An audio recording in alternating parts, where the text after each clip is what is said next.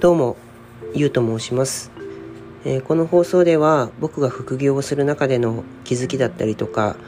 学びあとはノウハウなんかをどんどん放送できればなというふうに思っております。で今日はですね、えーまあ、最近自分が取り組んでいる仮想通貨の話題についてお話ししようと思います。で、えーまあ、仮想通貨を買ってで上がったら売るっていうのがまあ一般的なのかなと思うんですけど今僕の方で取り組んでるのが、えー仮想通貨の FX ですね。で僕自身も FX ってあのやったことなかったんですけどこう仮想通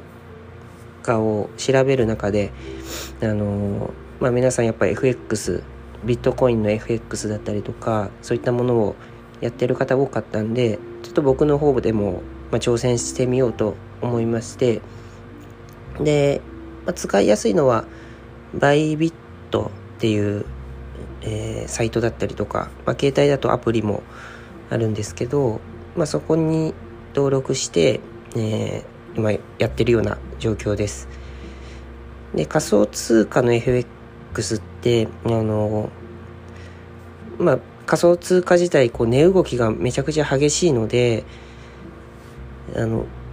まあもちろん大損することもありますし逆を返せばあのかなり短い期間で利益を大幅に上げることができるんですね。でまあ一個のこう FX ってギャンブルとも言わ言われてるのでうんまあしっかりとした考え方だったりとか自分のメンタルっていうのを保たないともう本当にカジノのようにどんどんどんどん負けをあの抱え込んでしまって最終的に資金がなくなってしまうっていうこともあるのでなんでまあここに関しては本当に自己責任でやっていただければなというふうに思います。で僕もあの FX 初心者なので正直こう仮想通貨のチャートの見方だったりとかあの値動きがどういう形でこう上がったり下がったりしていくのかっていうのは正直あのまだこう自分の中での考えっていうのがないんですね。なのでまあとりあえず一回ちょっとやってみようってことで、えー昨日ですね、まあ、少ないんですけどまずはちょっと1万円からあのやってみました。で結果を言うと、えー1万円が、えー2万円まで増えたんですね。まあこれたまたまだと思うんですけど、あの、まあ1日もし仮に1万円稼いでいったら、月30万じゃないですか。で、僕が目標としてる月収100万円っていうのは、これを3倍やればいいだけなんですね。で、まあそう思うと簡単だなと思うんですけど、まあたまたま昨日は、あの1万円増えただけで、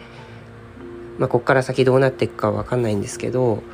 ビットコイン FX 何がいいかっていうと、あの、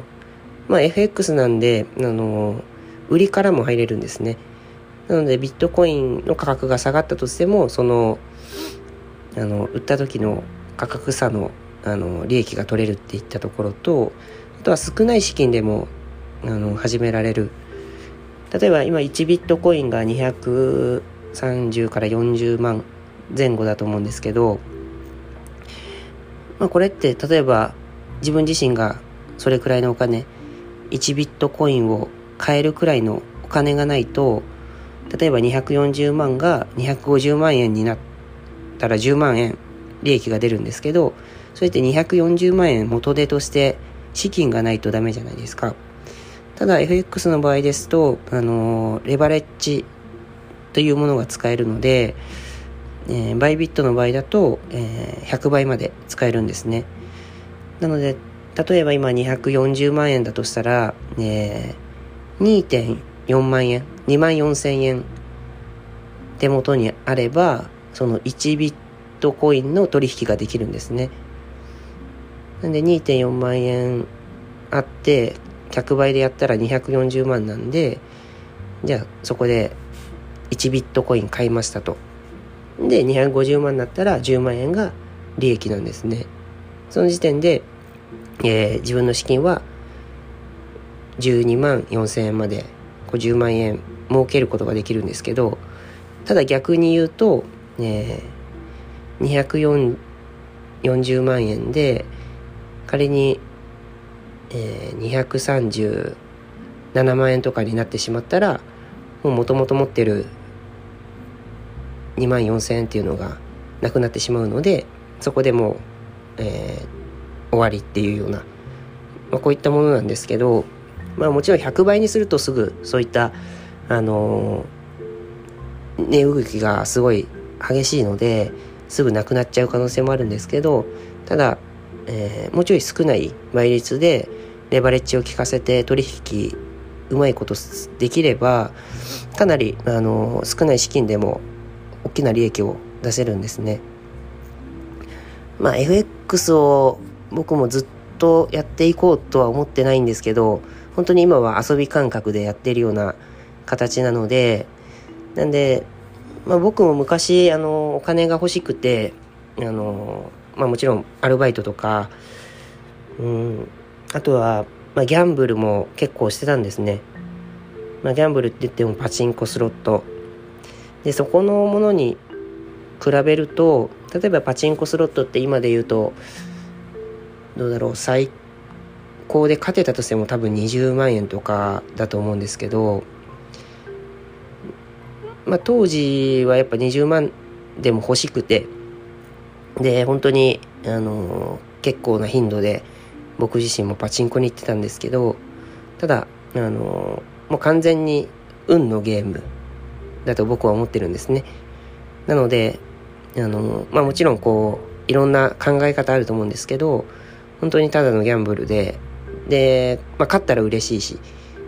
負けたら悔しいし、で、勝ったとしてもそのお金をまたパチンコにつぎ込んでしまうっていう、こう、負のループで、結局金がたまんなかったんですね。なので、あの、まあ FX に関しては、その、稼げる上限っていうのが決まってないので、で、なおかつ、時間もそんなに奪われない。っていうのはすごいおすすめだなと思いますし、まあ安定するわけではないので、まあめちゃくちゃ極めて、あの、こうトレードしてる人とかはそれで食っていけてる方もいらっしゃると思うんですけど、ただ僕が今からそこの知識をつけようかって思ったら、それよりも優先してやることはもっともっとたくさんあるのであくまで僕は独立して大きな会社大きな経営者になるための資金集めで、えー、副業をスタートしてるんでなんでそこの目的がちょっと変わってきちゃうんですね。なんで本当に今は遊び程度でやってるんですけどまあ遊びでもこう儲けれたよっていうのをちょっと報告したくて今日は撮らせてもらってますで、ちょっとここから、あの、もちろん、こういった報告もしていきたいですし、あとは具体的にどういった形で、そのお金を稼いでいくのか。